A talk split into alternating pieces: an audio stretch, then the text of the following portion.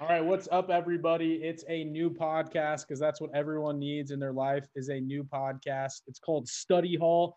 I'm Trevor Denton with Daniel Halpern, Jordan Hunter, and Jimmy Goodman. We used to host a show in college back at USC that no one watched, and we decided since no one watched that, why not make a podcast that no one will listen to? We're going to be talking about USC football, USC basketball, the NBA draft.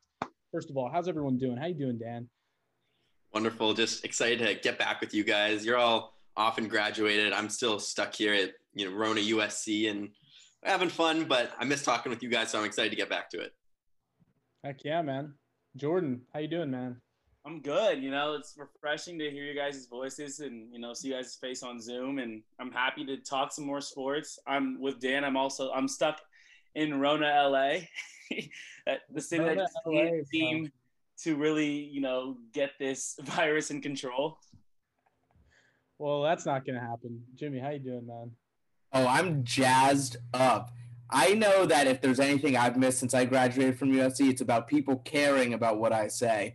And if there's anything I can be sure of about this process of this whole, you know, podcast, is that people will start caring about what I say again.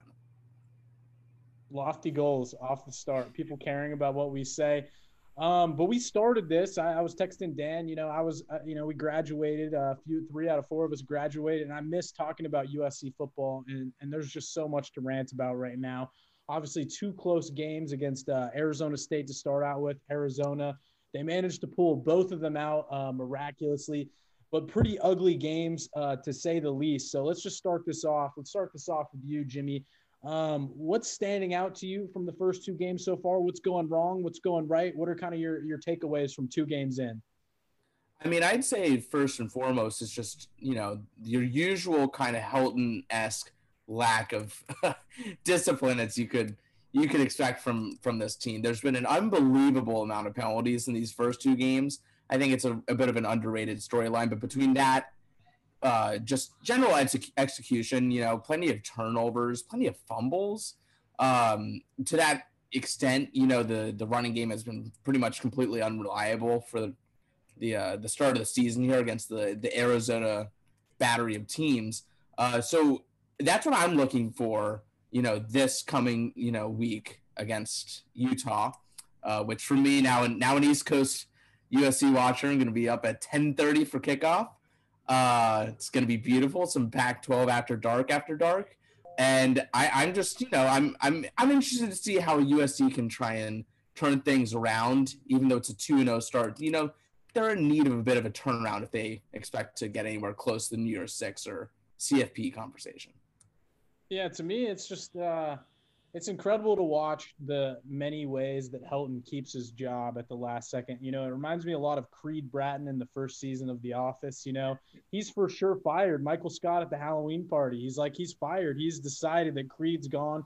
Creed goes into his office, makes a last second Hail Mary, convinces him to fire the other guy, Devin. And that's what Clay Helton is like every single week of our lives, seemingly from 2016 uh, until eternity. Both games, they were outplayed they were outmanned, same problems, uh, giving up long runs, fumbles, like you were talking about. I mean, that third and one sequence in the third quarter um, was a Picasso painting of incompetence. I mean, it was really everything, all the hallmarks of the Helton era. A false start, a delay of game, Helton looking confused on the sideline. He's always got his mouth open. I mean, I wonder how many Arizona Gnats flew into his mouth during that game. He's always got his mouth open. He never knows what's going on. And like Creed Bratton in The Office, he somehow get, retained his job with last second heroics. And to me, the biggest thing that stands out from these two games is the problem that USC's had since 2016. They do the big things very well. Recovering onside kicks. Who recovers onside kicks? Who scores two touchdowns with 90 seconds? The freaking USC Trojans do. Who also can't convert a third and one to save their lives? The USC Trojans. They do all the big things well. The tipped catches, Kedon Slovis, throwing for 150 yards and two drives to end the game against Arizona, but they can't do the small things well to save their lives. And that's the difference between a good program and a great program and whatever the hell USC is somewhere below that. Daniel. Uh, I think you're you're right on the nose there. And the, the issue you. with USC is that no matter how good the talent is, the, the coaching is just atrocious. You have Clay Helton doing everything in his power to coach this team to a loss, but the talent will win out. But that won't last forever. You can't go 6 and 0 relying on your talent. You need to have a coach. There's a coach there for a reason. And when they're unable to adapt, uh, I know that we definitely want to talk about the inability of this team, or I guess the unwillingness of this team to take the ball under center and just taking everything out of the shotgun, out of the pistol, things like that. It just doesn't make sense, especially on third and one, to be taking in the shotgun every single time. And those are things that definitely need to change if this team really wants to do anything. You're talking about getting a, a New Year's Bowl or uh, even college football playoff uh, playoff if they went out. I'm I'm in total agreement, and and I also wonder, you know, about the offensive line play, especially as it con- concerns it's crazy to me. I can't believe Liam Jimmons is a starting lineman for USC football these days. The the converted defensive tackle whose most notable achievement. What if, your, what if your name was What if your name was Jim Jimmons? It's yeah, no, it's that's all I think about. It's crazy. He's just trying to copy me. But his most notable accomplishment before somehow, somewhere along the lines of becoming an offensive lineman, was punching a Washington State uh, you know, fan who was running onto the field after USC lost back there in 2017. Best, I don't. That was the best block he's made of his career, I think. It, it really was. It was a clean pancake. He completely lifted him off of his his his his legs. It was just, it was it was really a show of force. But I don't understand who gave him the capacity to start for USC on their offensive line. But it's it's not just a it's it's not, not just a one man show up front. It it really is kind of a a colossal team failure on the run game. I just want to say, I just want to comment Trevor's his great knowledge of the office. Uh, so we know Creed has Creed thoughts. Do you think Clay Helton has a blank document called Clay Thoughts of just things that he thinks would be a good idea to do in a fo- in a college football game when you when you're the head coach of USC? I'll answer your question by saying, you know, and play the Ryan role, you know, Ryan made sure that the world never saw Creed's thoughts. I hope the world never gets to see Clay's thoughts because it would be an abomination um, to football itself. He never knows when to uh, when to when to kick it on fourth down. I mean, he seems to do the wrong thing in every situation. And, and the interesting thing is, like, you know, you hear it you hear it. I understand that this is an unprecedented season. You didn't get spring practice, but also having these guys had kind of like a month to prepare for the seven game schedule. I feel like you can't really use that that excuse at all. Like, am I right there? Do you guys think that's a valid excuse to use coronavirus uh, when they've still had a good amount of time? Also, they kept practicing. I was on Twitter criticizing the team for for continuing to practice when it looked like there would be no season at all, but they were continuing to install the offense, the defense with Todd Orlando. So I feel like they've had plenty of time. What do you guys think about that? Do you think COVID is a valid excuse for how USC's played these first two games? I'm totally, I'm totally in in concert with you, Trevor. And I, I just wanted to, you know, on behalf of everyone uh, listening to the podcast, if not on the podcast, uh, thank you for being a hero and a champion of the the anti-coronavirus cause and ensuring that USC football knows their place. Wait a second. Uh, wait a second. I do want to make sure that I'm on the record as as anti-coronavirus. You are. Are we all? We all I know that's a hot take in this political atmosphere. I'm against the COVID. you, you indeed are, and you did your part by shouting into the void on Twitter. Um, I, I think it's also interesting when you consider the fact you, you said they kept practicing. I mean, it's November they've basically not played a game in a year, and and there is rust to come with that. But that's a lot of time to prepare for a football game or a half football season. And I, I want to jump off of Jimmy there. You're you're talking about a team that hasn't really changed much. You're in a second year with Kedon at the helm. Everything should still be going. There's not really a lot of new pieces. You still Bru McCoy getting added in is nice and all, but you really still have the same running backs, same quarterback as I was saying the uh, same wide receivers. The defense has a little bit of shakeup, but for the most part, uh, things are looking exactly the same. There's no real reason why there's this regression. And I know that they're 2 and 0, but this is not a 2 and 0 team. It's not they got lucky twice. No. This, no. this isn't a pretty 2 and 0 at all and um, going into this game against Utah, you would have expected a lot of these kinks to be already figured out. And the fact that they're not is is still sad. But as you mentioned, as we've all said before, it's Clay Helton at the helm, and nothing seems to go right with him there. But they USC usually had two blowouts, um, not two come from behind wins.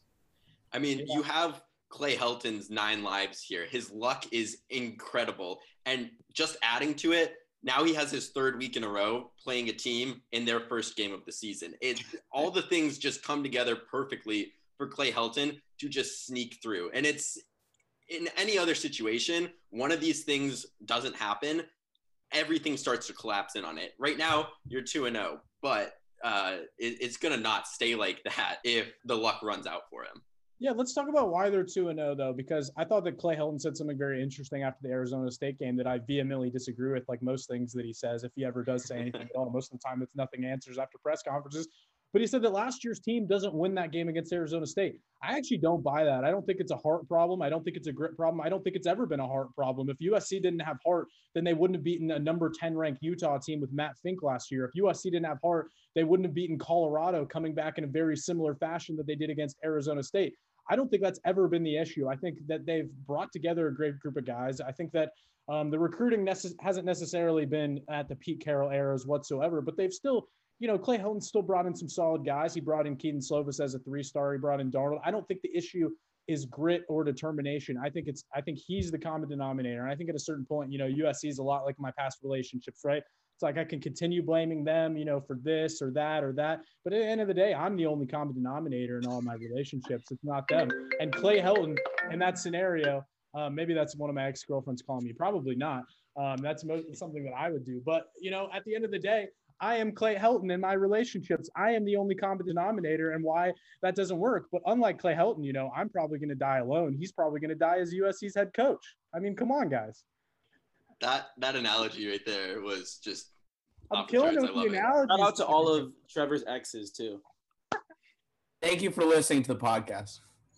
I think uh, just one of the one of the big issues with maybe why this team isn't doing as well uh, er, earlier in games has to start with Kedon Slovis. Is mm. there an injury there? I know Trevor, you were talking to me the other day about oh maybe it's from uh, the Iowa game back last year eh, after. Yeah. What do you think? Yeah, I think it's a bandwagon that people are hopping on, and it makes sense because, dude, some of his throws look downright wobbly uh, in that Arizona game. He had one deep pass that just kind of fluttered out. Um, you know, and I, I, think to some degree that happens to quarterbacks. Like, you know, Kyler Murray, who we're going to get to a little bit later, like he has a tendency to, you know, he had one of the best throws uh, of the regular season, if not the best throw of the regular season. He has a tendency to flutter some balls. It happens to every quarterback. But I think that you're starting to kind of hear that buzz just because he's had more than usual. And we didn't really see that from him last year. I don't buy it. There's been a lot of time to recover from that injury, and I don't think he'd be out there on the field if it was something serious. If he needed, say, Tommy John or something, I don't know the extent of the injury, but it's been almost 10 or 11 months since the Holiday Bowl. Um, so I, am not really sure I, I buy that. Jimmy, what do you what do you think over there? Uh, my my thinking really is that despite you know him throwing, and I don't have the numbers in front of me, but I would an, anticipate something along the lines of 50 50 plus, you know, like passes per game he's still not really been able to get into much of a rhythm through most mm-hmm. of that, with the exception of, and I wouldn't even call it rhythm. It was almost like you know, uh, necessity at the end of the Arizona State game.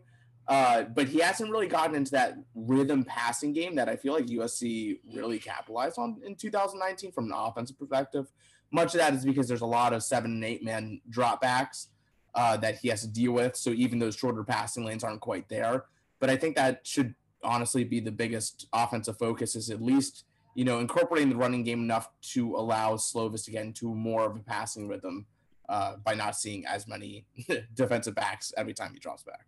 Yeah, Jimmy, uh, I, I, just looked it up. He has 98 uh, passing attempts this year, and it, it, to me it looks like it's going downhill from the beginning. So I, I really don't think that this was something from back in the Iowa game because it, it seems like it's been getting worse. And also, if this would have been an issue, as we were saying earlier, they've been practicing this whole time. You don't think somebody would have seen this? One of the guys who goes to a practice brings it up on Twitter. Oh, Kedon Slovis is throwing errant balls, stuff like that. Uh, so I think it definitely is a, a newer issue, but I totally don't buy at all saying, oh, it's a mechanics thing. It has to be an injury. You don't. Th- there's nothing in your mechanics where you forget how to throw a spiral when you were like throwing it on a rope all last year. Uh, yeah, you might have a, a, ball soar too far. You have the, the Cardale Jones 40 yards over someone's head every once in a while, but you don't forget how to throw a spiral over and over and over throughout a game. Well, also when you're throwing it 50 times a game, you know, maybe you're bound to throw some ducks, just kind of the law of averages there. Not every pass is going to be great. But touching back on Jimmy's point, I feel like BYU really set the blueprint for how to beat USC, and that's drop seven or eight guys, get in the zone, And um, you know, I think we've seen this with, with with Mike Leach, right? That's the big critique of the air raid system is that when you go into zone, I mean, look at what Washington was able to do against Washington State. I, I want to say they were seven one against Mike Le- Mike Leach when he was there. So there is this blueprint to beating the air raid system. The difference between USC and Washington State is theoretically they should have a better front seven. It was almost like Washington State was doing that out of necessity. They had to be gimmicky, almost like Georgia Tech with the with the triple option. Washington State isn't going to get top 50, top 70, top 100 offensive linemen, so they need to throw the ball around the yard. USC should be able to have that, and then also I think they have three borderline elite running backs. I've been very impressed by Vavae Malepeai. Um, especially this year and throughout his career, I think he's been the most consistent of the backs. Stephen Carr finally looks like his uh, freshman year self. I'm starting to see. What do, what do you got shaking your head for? Jimmy and I got some some looks on our face. I like Stephen Carr. I think Stephen Carr is the oh, best Stephen back Carr. in the backfield. Stephen Carr. Stephen Carr has been fantastic this year. I think the last couple of years he ran with a little bit of uh, he ran with a little bit of timidness. I, don't think we've seen him him have the explosiveness that he has freshman year. And then Markese Stepp, who I think I, am very vocal about, I'm very high on since that Notre Dame game when he was dragging defenders left and right. But the bottom line is USC has the running backs um, to be able to execute and to be able to set teams off balance. But I think it's part of the problem is the offensive line. But then um, you know, if you know your offensive line isn't getting a push at the line of scrimmage, like USC hasn't been able to do it all through the first two games, you can't get back in the pistol and have Markese Stepp start from 10 yards behind the line of scrimmage on third and one. I mean, it, it's ridiculous. When I watch USC on third and one now, it feels like third and it might as well be third and 24, except I think on third and 24, they'd have a better chance to chance to convert. Of course, there'd be like three tipped and, and then it'd end up in Bru McCoy's hands or something. But I, I, think I think Graham Harrell has shown a lack of ability to adjust this year is, is kind of the point that I'm getting at. I, I want to hop back on. I want to hop back on the offensive line thing for a second. If you look at the game last week, no one is going to say, "Oh, that was a dominant appearance by an offensive line." They didn't allow a sack though, and it, it it's like a false stat almost because yeah, it's great that Kedon Slovis was upright for most of the day. I'm not exactly sure what his his pressures were or anything like that, but he wasn't taken down, uh, and it didn't result in a loss for for the team but that does, it's not an accurate representation of how this offensive line played because there, as you were saying, there is no push. The run game can't get going, and it it really just allows these teams to sit with eight people back and not even need to worry about USC running the ball because they can't do it effectively, even against a, a three or a four man rush, which is it shouldn't be happening, especially with how good Elijah Vera-Tucker's been playing. That is a bona fide first round draft pick, and they, they should be running his way a little bit more, try to get him both out in space, get a little outside run action going, and see what happens. Because I, I, need to see more out of the offensive line uh, as far as the run game goes. Because while they're they're they're not even giving Kedon as much time, I feel like Kedon's just like almost scared to stay back there. He doesn't want to be hit, and that could also be back to if he has an injury that he's nursing. I could see why he doesn't want to be hit. Yeah, and I think that supports why also they need to add a run run option component to mm-hmm. uh, to to to Kedon Slow to to some of those third and one situations. If defenses are going to overcommit to the run and you're not getting a push anyways, and defensive ends are crashing in, that's a perfect opportunity um, for Kedon Slovis to keep it. So I, I don't know. I, I, think I think it just goes back to the little things. You have to convert those third and ones if you if you're going to be a great team you have to um, you can't have penalties down in the red zone like you know it, it's weird because on one hand it's like the jekyll and hyde of, of usc this season it's like yeah they probably should have lost both those games but also they could have scored like 45 against arizona state if they didn't fumble the rock so many times and they converted some of those third and ones so it's very complicated. I, I, don't know how to feel. I don't know how to feel about this team. What do you guys think? Like maybe their ceiling would be uh, if, if everything was going right. Like what's kind of the talent level of this team? What would the ceiling be? Easily Rose Bowl, easily a Rose Bowl team. Uh, if, if, everything is is clicking, I don't see a reason why this team couldn't. I, I, mean, as they kind of already probably are going to this year, you know, easily win the South and then just give at least give Oregon a game. But I, I could see them easily matching up well against them, just pound for pound on the field. Uh, you consider how unproven Tyler Shug Shog Shog. Yeah, what is that guy's name? No. it was like Shu. I, I, think you should just go with Shu. You you put a G in the H. I'm not going to pronounce that. Yeah, Tyler S. Um, he hasn't earned the right. He hasn't earned the right to for me to pronounce his G and his H. I mean, hey, he he's new as well. Uh, there's a lot of new moving pieces on that on that team, at least on the offensive side. I I don't see a reason why USC, especially with this core having mostly been intact for as long as they have, uh, at least offensively, I don't see a reason why they couldn't give Oregon a run for their money, and they still can this year. I don't, I don't think that's out of the question. But I think at this point, um, uh, unless something really turned around, I don't, I really wouldn't see the CFP really giving USC much of a shot. I, I agree with Jimmy 100. Um, percent It's, it's got to be obviously the Pac-12 championship for sure, and if they can really iron out some of these kinks and really just play smarter throughout four quarters, I can see them maybe giving Oregon a game, like Jimmy said. Um, I don't know if they can if they can beat them. I mean, Oregon has to play a few more games so people can really see like who they are. But if they can give Oregon a game and maybe even squeak out on top, yeah, obviously the Rose Bowl. But US they just don't they just don't like bleed enough confidence for the committee to really give them a college football playoff game. Yeah, I think if they turn it around, I think they turn it around going to the end of the season and they hit their stride, maybe going into that Oregon game. I'm still a little bit of a believer that they could make a push for the college football playoff. Obviously, other things need to happen. Uh, but but back to the question about the seat. Oh, Trevor, you're shaking your head. I wanna I wanna explain this. If they have a couple dominant wins and they hit their stride and they have a nice win over Oregon, which I don't think is out of the question, I, I want to see a couple more games before I, I really like say, oh, I believe this team could beat Oregon. But I think that it could happen. And I, it does obviously rely on uh, the teams that are like the, the five through or the like six, seven through like four, three, those teams in the uh, rankings to, to falter a little bit and have a loss, two losses. And USC needs to be dominant. And it's, we're running out of time for that.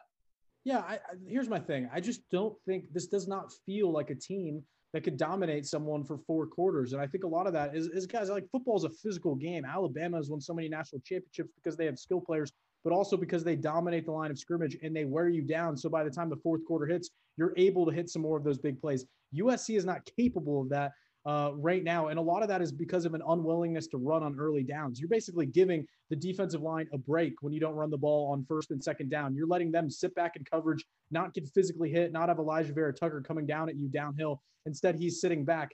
And that inability for Graham Harrell to like turn up the dial. I don't, you know, I was impressed by his play calling last year, but they weren't able to physically dominate teams. And at the end of the day, that's why they were run off the field by by a team like Oregon that is strong in the front seven. USC not strong enough in the front seven. They don't have that willingness to go downhill at opposing teams. That's why I can't see them dominating anyone this season. I feel like we're going to keep being in these fourth quarter games, and eventually the ball is not going to bounce USC's way at a certain point. I mean, you, you can only win so many games like that. You know, and I love it too as, as an Atlanta sports fan. I love being on the other side of a 99.8 ESPN win probability. That's that's music to my ears. But you can't survive off of that forever. You can't survive off of that forever if, if you can't physically dominate a team at the line of scrimmage and and that was a hallmark of uh, that was a hallmark of the Pete Carroll era too, both on offense and defense. They were able to physically. Everyone talks about Reggie Bush and Matt Leinart, but they also won. They had great offensive linemen, great defensive linemen, and, and they just haven't shown an ability to to win up front anymore. All right, let's wrap up. Let's let's get to some let's get to some other stuff. But let's wrap up this uh, let's wrap up this USC question, this USC topic with one big question: Is Clay Helton the worst coach in all all of Power Five? I want to drop that bomb on you guys it's hard to it's a hard one to answer, but um, I don't know. I, he's definitely up there for the talent that he has and just the fact that he just really messes things up over and over. So I think he's up there. There's there's got to be a Power Five coach who's worse, but it could it could be Clay. It really could be. I think he's definitely in the conversation. I I'm not a big fan of Chip Kelly whatsoever. Uh, mm, that's I, good. you can't get blown out by even though they came back, but by by CU, by Boulder. Come on, the Buffs. That's your hometown school too. You're really laying in there. Oh yeah. People do forget about uh, Chip Kelly, but I, I, think in terms of doing the least with most, you know what I mean. Uh, from from that perspective, it's hard to really deny anyone but Clay.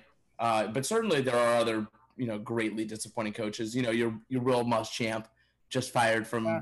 from South Carolina, the fake USC, if you will. I mean, hey, he's he's a pretty terrible coach in his own right. He's been wildly unsuccessful basically since becoming head coach um, and spurning Texas after being their uh, head coach and waiting for quite a while.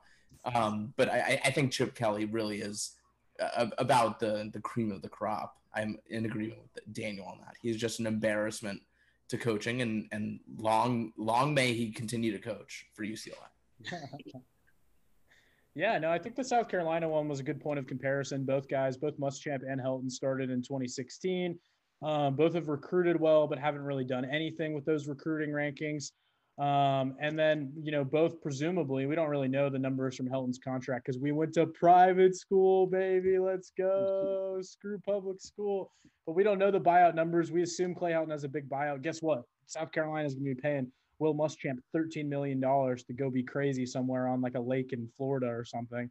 So, um, you know, and that didn't stop South Carolina from from making that decision. When you realize that a, that a guy's lost the program, when you realize he's not inspiring confidence, when you realize he's not winning the state, which he was consistently losing to Clemson, just like USC is losing California to Oregon um, and Arizona State and schools like that, you have to cut ties. But for some reason, um, you know, USC just hasn't hasn't made that call, and I don't think anyone really know understands that situation because I think that by conventional college football logic, he would have been gone after that five and seven season. So we'll see. We'll see what happens. You guys, you guys have any number of wins that he uh, or record that he has to have to get fired this year? Or are we just done predicting Clay Helton getting fired at this point?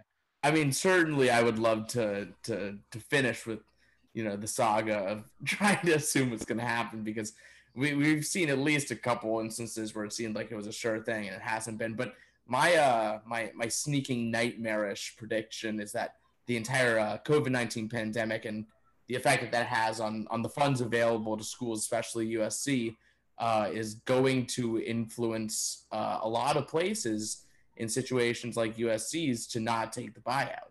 Yeah, but what does that even mean? I mean, Daniel Halpern's probably paying a fortune to stare at a little green light all day. Like they're still making money.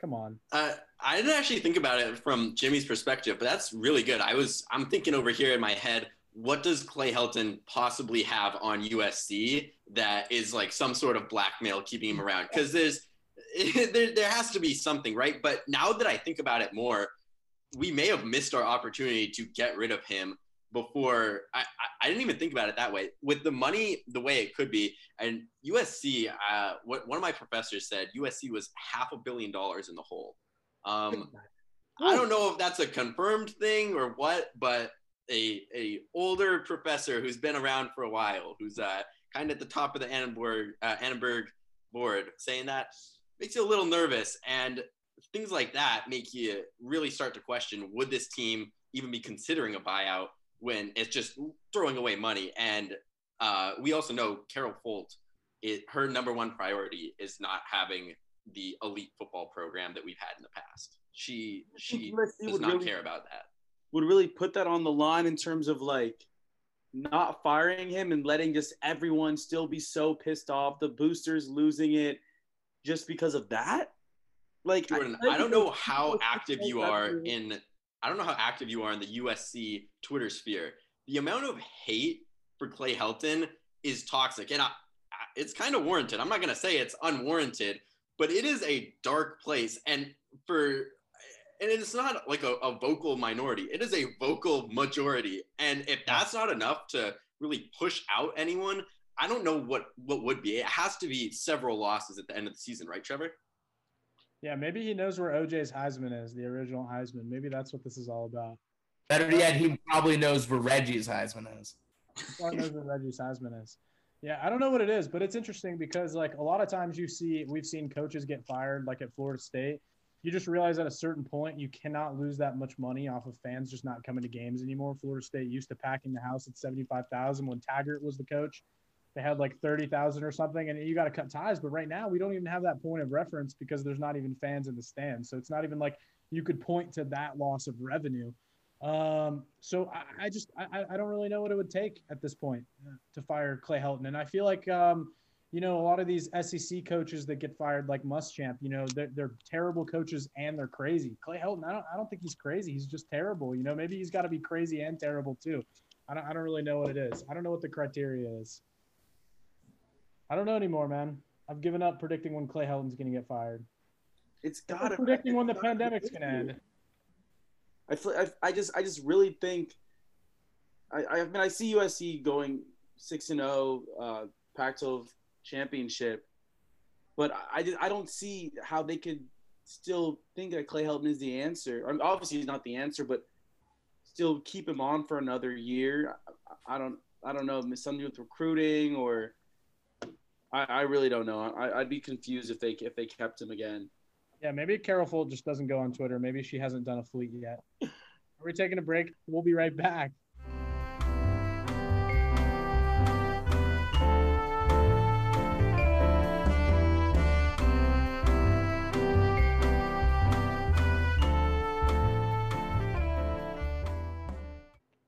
Everybody, we're back with some NFL talk. We figure that's enough USC talk for anyone. Any more talk about USC needs to be done with a clinical uh, licensed therapist. But we're going to get back with NFL, some stuff that's uh, a little less stressful, and one guy that's definitely not stressful to watch. One Kyler Murray. Um, he's been unbelievable. That Hail Mary, I think, will end up being the play of the season, if not the play of like the last five seasons. It'll be etched in NFL history.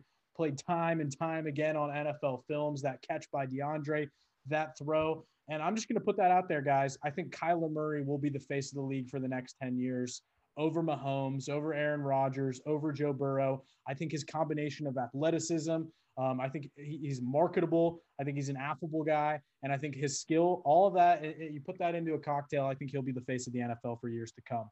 Argue with me. I, I completely disagree. I think you're right with some of those other guys that aren't going to be it. I think Aaron Rodgers uh, he's too old. He's he's not. No, no, no. I'm saying he's not. He's, yeah, he's too old yeah, at this point. Uh, I think with Joe Burrow, I think that the Bengals are still in that rebuild. I think that Kyler has a, an opportunity to be uh, kind of one of the maybe up and coming guys, if not like in that second tier. But the face of the league is Patrick Mahomes. There's no denying that. He's arguably the greatest talent. I, I won't even say arguably. In my opinion, he's the greatest talent uh, at the quarterback position that we've seen in NFL history. He can make every throw. He doesn't. He does everything that Aaron Rodgers does, but also has that Brett Favre mentality in him. That's how I see Patrick Mahomes, and it creates the most uh, entertaining thing to watch on a football field from that quarterback position. And I won't say that Kyler isn't entertaining. He runs around. He looks. I, his little legs going that fast are amazing to watch. I mean, he, he's still taller than you, Trevor. He's still taller than you, Trevor. But little legs. He's not taller than me. He's five seven. I know he's short, but he's almost relatable in that way. Okay, he's not relatable. He's a freak athlete. But I think you always kind of belittle him as like a little sideshow entertainment, like watching no, no. Westbrook in the NBA. I think there's no ceiling on how good of a quarterback Kyler Murray can be in this league from what I've seen so far. And I don't even think he's been that accurate of a passer yet. Imagine when he does become a fully fledged NFL passer. I mean, I think this guy could be a multiple time MVP. I think he should be in the MVP conversation this year. I'm very high on Kyler Murray. What's what's great about Kyler is like we like you said, like we've seen with Mahomes and Lamar Jackson as well as he is he's in his second year and he's already on a team that's leading the leading the division and mm-hmm. almost the conference. And you don't really see that with a lot of young guys who are supposed to be the face of the league. They get drafted super high. They're on bad teams. They they're there for a while. But with Kyler, he he's different from Mahomes because he doesn't have he has the wow factor, but it's not in the sense of these crazy no look throws, these little scoop passes, these little gimmicky things that make Mahomes a highlight reel. It's the fact that he, that Kyler does it with his legs in a way that we haven't seen in a long time. I think it's yeah. also and and he's also smaller than we've seen with Lamar, but Lamar is no normal size quarterback. Kyler's all of five seven. His, when he runs, his his the helmet looks like it's too big for his body. He scampers around like a, like a baby just stole something from the the kitchen. Um, but I, I, I agree. They steal stuff from the kitchen. They get moving.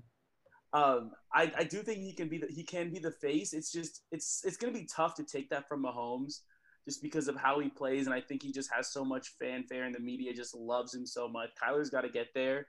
Um, I think he will. If, if Arizona keeps winning, it's it's going to be tough to keep him out of the conversation. And this the game tomorrow against Russell can go a long way toward that MVP conversation. Russell's been really kind of free falling these last four weeks with interceptions, with turnovers, couple losses, one to Arizona. Um, and I think if Kyler can outduel him tomorrow, I think he's right in the same position, right along with uh, Mahomes and um, Rodgers.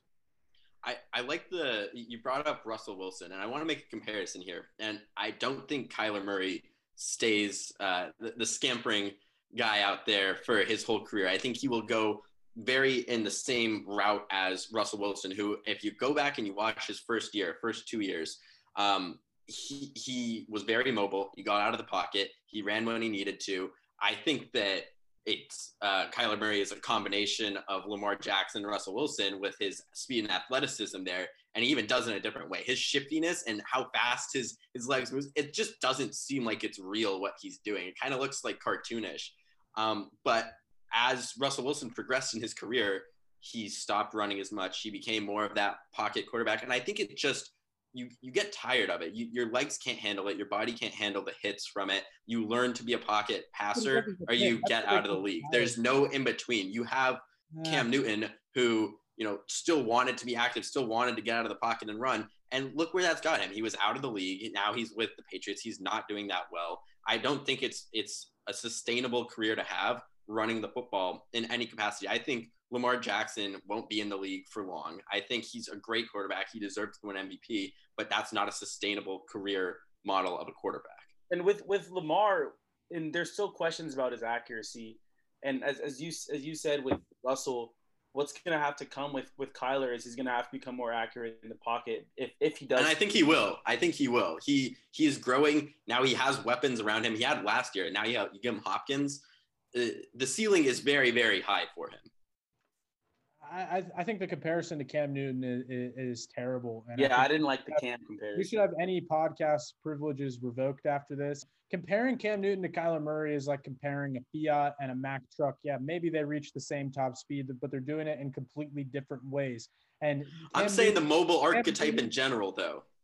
Yeah, and that's that's the problem. You're being too general. Cam Newton built like a Mack truck.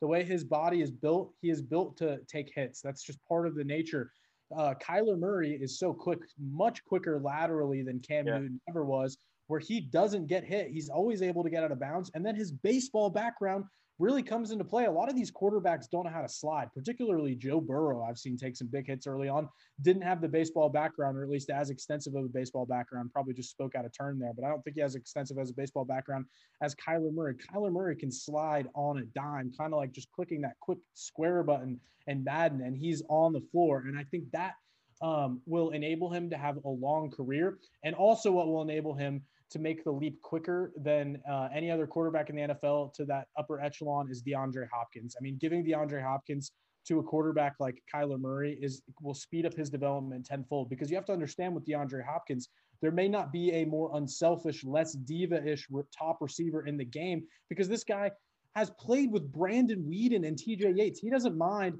if Rock you don't.